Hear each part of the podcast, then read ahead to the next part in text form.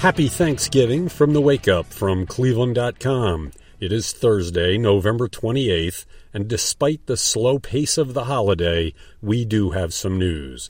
Let's get to it. I'm Cleveland.com editor Chris Quinn.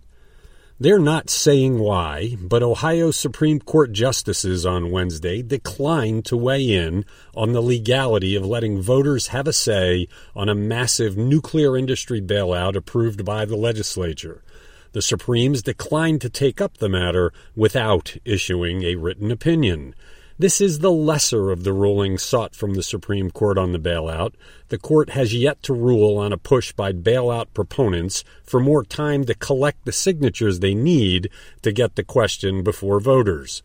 The bailout bill approved by the legislature gives $150 million a year to First Energy Solutions to prop up the utility's expensive and increasingly obsolete nuclear plants.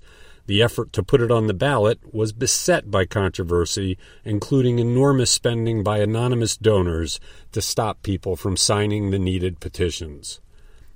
A former inmate at the Cuyahoga County Jail filed suit Tuesday, claiming a jail guard pepper sprayed him in the face on the day he was set to return home, then kept him locked up for 11 more days. Chariel Glaze sued Cuyahoga County and two jail officers in the latest of a growing series of complaints against the county about jail issues. Other suits include complaints about conditions that led to inmate deaths and allegations that officers attacked inmates. The incident at the heart of the latest suit happened on November 27, 2017, the day Glaze was set for release from the jail after serving 35 days for violating the terms of his probation for weapons and drug charges. Glaze says he asked multiple officers about his release, ultimately resulting in him being attacked. The former inmate says guards walked him down a hall and pushed him into a door, breaking his tooth then put him into an isolation cell for three days. He says he was not released until 11 days later. County officials said they had yet to see the suit. The number of places where people can use tobacco products continues to shrink, and the latest restrictions are coming from Akron. As of New Year's Day, all Akron Metro RTA properties, including the shelters at bus stops, will become tobacco free. That includes park and ride lots and general parking lots. Smoking long has been banned at most bus stops because they are on public land where state law prohibits lighting up, but the new metro rules will add vaping, chewing tobacco, and other smokeless forms of tobacco use to the prohibition. Maybe now is the time for a New Year's resolution to give up tobacco. Cleveland.com columnist Leila Atassi, who has been exposing no end of problems with the public housing voucher system since last summer, is cheering grants announced this week that will provide an extra 80 vouchers in Akron and 150 in Cuyahoga County. The U.S. Department of Housing and Urban Development is providing $131 million to 325 housing authorities across the country to provide vouchers that people can use to rent homes from private owners. People much prefer the vouchers to living in public housing.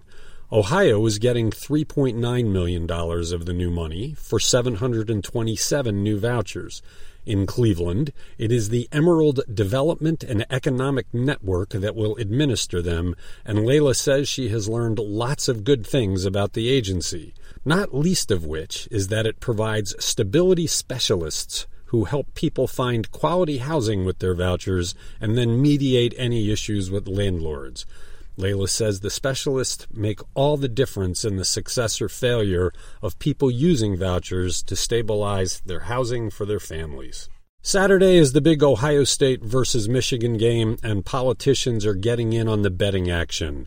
Ohio Governor Mike DeWine has put up a basket of Buckeyes, those peanut butter and fudge candies that are known in the state, against Michigan Governor Gretchen Whitmer's box of goodies from the famous Zingerman's Deli in Ann Arbor.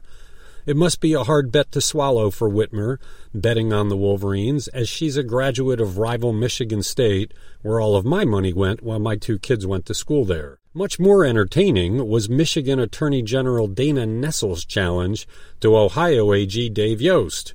If Ohio State wins, Nessel would wear scarlet and gray for a week. But if Michigan wins, she wanted Yost to start regulating the phosphorus that is poisoning Lake Erie and creating algae blooms. Yost countered with an offer to sing the University of Michigan fight song at the 50 yard line for a home Buckeyes game. Frankly, Dave, we'd prefer the health of Lake Erie to your humiliating yourself at the horseshoe. But it's not a loss, really. Does anyone who is sober think these Wolverines can beat these Buckeyes? Thank you for listening to the Wake Up from Cleveland.com. We're taking the day off tomorrow because of the holiday, and we'll be back with another edition on Monday.